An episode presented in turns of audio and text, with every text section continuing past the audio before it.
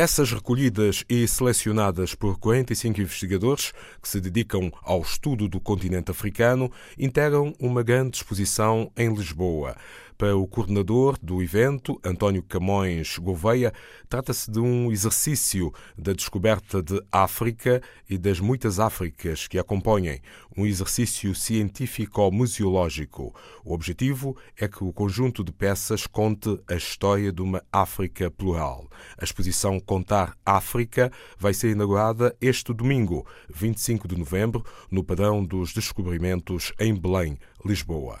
No passado dia 11, por ocasião do centenário do armistício, foi lançado no Museu Municipal Carlos Reis, em Torres Novas, o número 30 da revista de cultura Nova Augusta, em que está incorporado o segundo caderno dedicado à Grande Guerra. A vereadora de cultura da autarquia de Torres Novas, Alvia Sequeira, realça o significado do armistício para o continente africano, mas começa por explicar em que consistiu este acordo de paz. Armistício, boa tarde a todos os ouvintes, Elvira Sequeira para todos, a vereadora da Cultura da Câmara Municipal de Torres Novas e com a responsabilidade do museu e também da Revista da Cultura, a tal Nova Augusta que acabou de referir.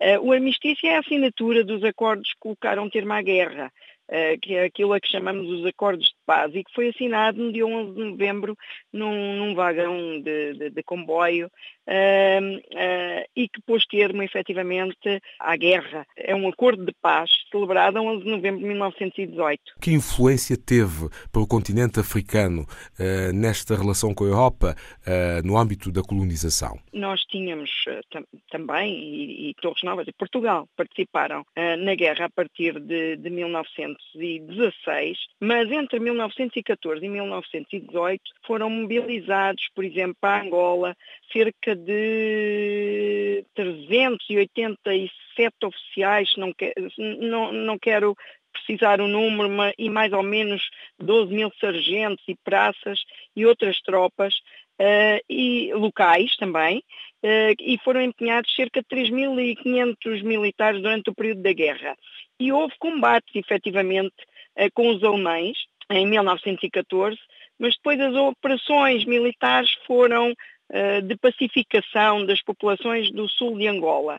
Também para Moçambique foram uh, mais ou menos 800 oficiais e, e, perto de 18 mil sargentos e praças, uh, que também se, se, enquadraram dentro das unidades indígenas que, e que envolveu também cerca de 900 militares um, europeus. E, e ao nível das tropas, foram empenhados nestas unidades indígenas, porque nós tínhamos, Portugal tinha, uh, como país colonizador, unidades indígenas, e aquilo que fizemos, fez Portugal, foi incorporar cerca de 12 mil militares nestas unidades indígenas para estarem ao, ao serviço da logística militar. É uma revista muito viada para a cultura. O que é que pode explicar-nos sobre esta publicação? Eh, esta revista já vai no número 30, eh, já tem 56 anos de idade, mas com os interregnos nas suas publicações já vamos no número 30 desta revista. Nova é Augusta. de cultura da a, Nova Augusta. A Nova Augusta. Exatamente, a Nova Augusta. Uh, estamos num, a falar de uma revista que uh, pressupõe temas ou que contém temas variados na área cultural e sociológica, arqueológica, de etnografia, daquilo que é o património cultural do Conselho e não só, porque nós acabamos por fazer referência a outros pormenores da história que podem estar relacionados com, também com aquilo que é o nosso património local. É uma revista de cultura e muito lida em todo o país, porque uh, os seus artigos e os seus articulistas são pessoas que uh, têm feito trabalho ao nível de investigação científica uh, e que nos dão grande valor também à própria revista. há também uma exposição que foi nesse mesmo dia ou nessa mesma data inaugurada, portanto, Fótica, uma aventura da fotografia em Torres Novas. Uh, Torres Novas que uh, tem a sua história, tem o seu Sim. significado uh, na história de Portugal. Explica-nos um pouco esta é mais uma daquelas exposições que nós temos uh, uh, durante todo o ano. Nós fazemos exposições uh, e temos tempos próprios para cada uma delas ao longo de todo o ano, dentro da nossa galeria de exposições temporárias no próprio Museu Municipal Cas Reis, bem como na Praça do Peixe, no Convento do Carmo e também em conjunto com a Galeria Neopergama, com quem temos uma parceria para a realização de exposições. Esta exposição, uma aventura da fotografia em Torres Novas, prende-se com o facto de ter havido uma doação de Fernando Duque Simões, uh, que era proprietário de uma, de uma ótica, uma foto-ótica, uh, que agora é apenas ótica, uh, que fez uma doação de um espólio importante que eram constituído por máquinas fotográficas desde o início do século.